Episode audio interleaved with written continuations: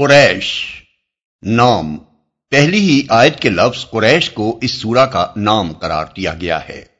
زمانہ نزول۔ اگرچہ زحاق اور کلبی نے اس کو مدنی کہا ہے، لیکن مفسرین کی عظیم اکثریت اس کے مکی ہونے پر متفق ہے۔ اور اس کے مکی ہونے کی کھلی شہادت خود اس سورہ کے الفاظ ربا حاضل بیت یعنی اس گھر کے رب میں موجود ہے۔ اگر یہ مدینے میں نازل ہوتی تو خانہ کعبہ کے لیے اس گھر کے الفاظ کیسے موضوع ہو سکتے تھے؟ بلکہ اس کے مضمون کا سورہ فیل کے مضمون سے اتنا گہرا تعلق ہے کہ غالباً اس کا نزول اس کے متصلن بات ہی ہوا ہوگا۔ دونوں صورتوں کے درمیان اسی مناسبت کی بنا پر سلف میں سے بعض بزرگ اس بات کے بھی قائل ہوئے ہیں کہ یہ دونوں دراصل ایک ہی صورت ہیں۔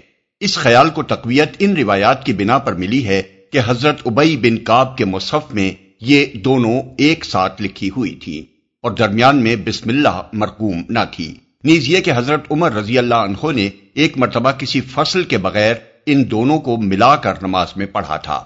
لیکن یہ رائے اس وجہ سے قابل قبول نہیں ہے کہ صحابہ کرام کی عظیم تعداد کے تعاون سے سیدنا عثمان رضی اللہ عنہ نے قرآن مجید کے جو نسخے سرکاری طور پر لکھوا کر بلاد اسلام کے مراکز میں بھجوائے تھے ان میں دونوں کے درمیان بسم اللہ درج تھی اور اسی وقت سے آج تک تمام دنیا کے مصاحف میں یہ الگ الگ صورتوں کی حیثیت ہی سے لکھی جاتی رہی ہیں۔ مزید برآں دونوں صورتوں کا انداز بیان ایک دوسرے سے اس قدر مختلف ہے کہ یہ علانیہ دو الگ صورتیں نظر آتی ہیں۔ تاریخی پس منظر۔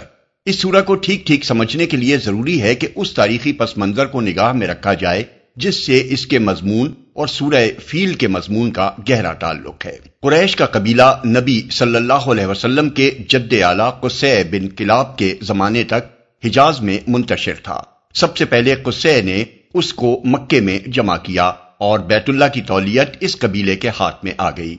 اسی بنا پر قصے کو مجمع یعنی جمع کرنے والے کا لقب دیا گیا۔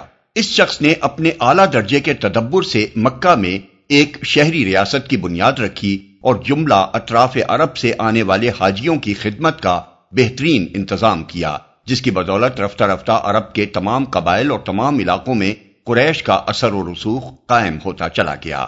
قصے کے بعد اس کے بیٹوں عبد مناف اور عبد الدار کے درمیان مکہ کی ریاست کے مناسب تقسیم ہو گئے۔ مگر دونوں میں سے عبد مناف کو اپنے باپ ہی کے زمانے میں زیادہ ناموری حاصل ہو چکی تھی اور عرب میں اس کا شرف تسلیم کیا جانے لگا تھا۔ عبد مناف کے چار بیٹے تھے، ہاشم، عبد شمس مطلب اور نوفل۔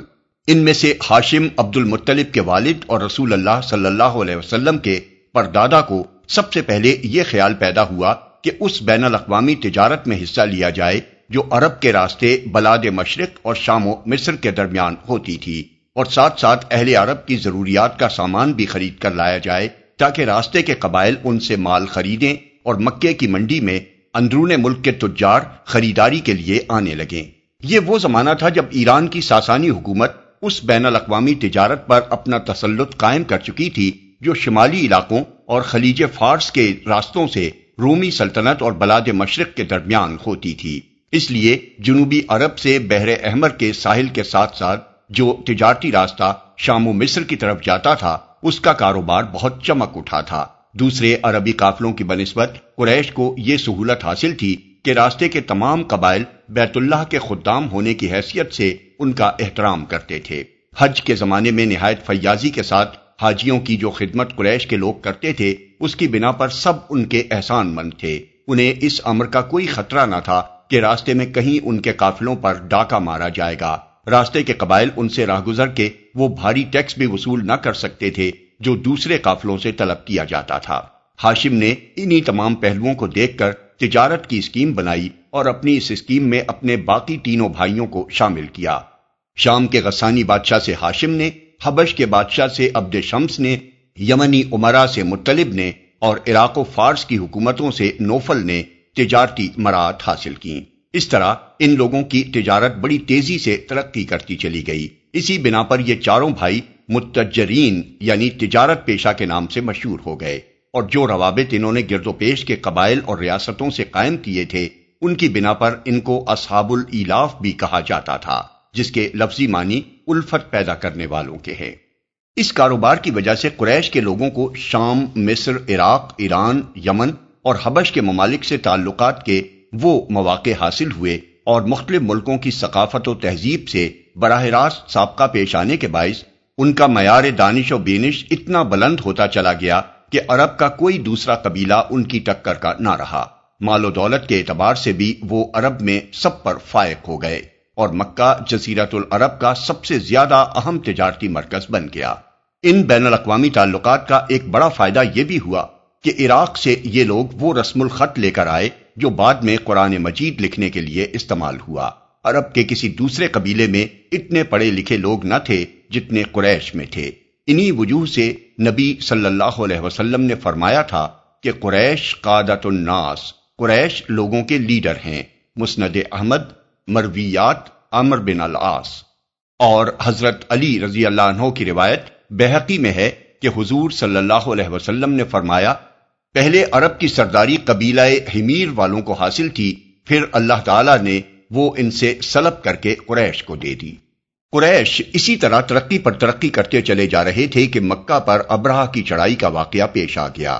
اگر اس وقت ابراہ اس شہر مقدس کو فتح کرنے اور کعبے کو ڈھا دینے میں کامیاب ہو جاتا تو عرب میں قریشی کی نہیں، خود کعبے کی دھاک بھی ختم ہو جاتی۔ زمانہ جہلیت کے عرب کا یہ عقیدہ متزلزل ہو جاتا کہ یہ گھر واقعی بیت اللہ ہے۔ قریش کو اس گھر کے خادم ہونے کی حیثیت سے جو احترام پورے ملک میں حاصل تھا، وہ یک لخت ختم ہو جاتا۔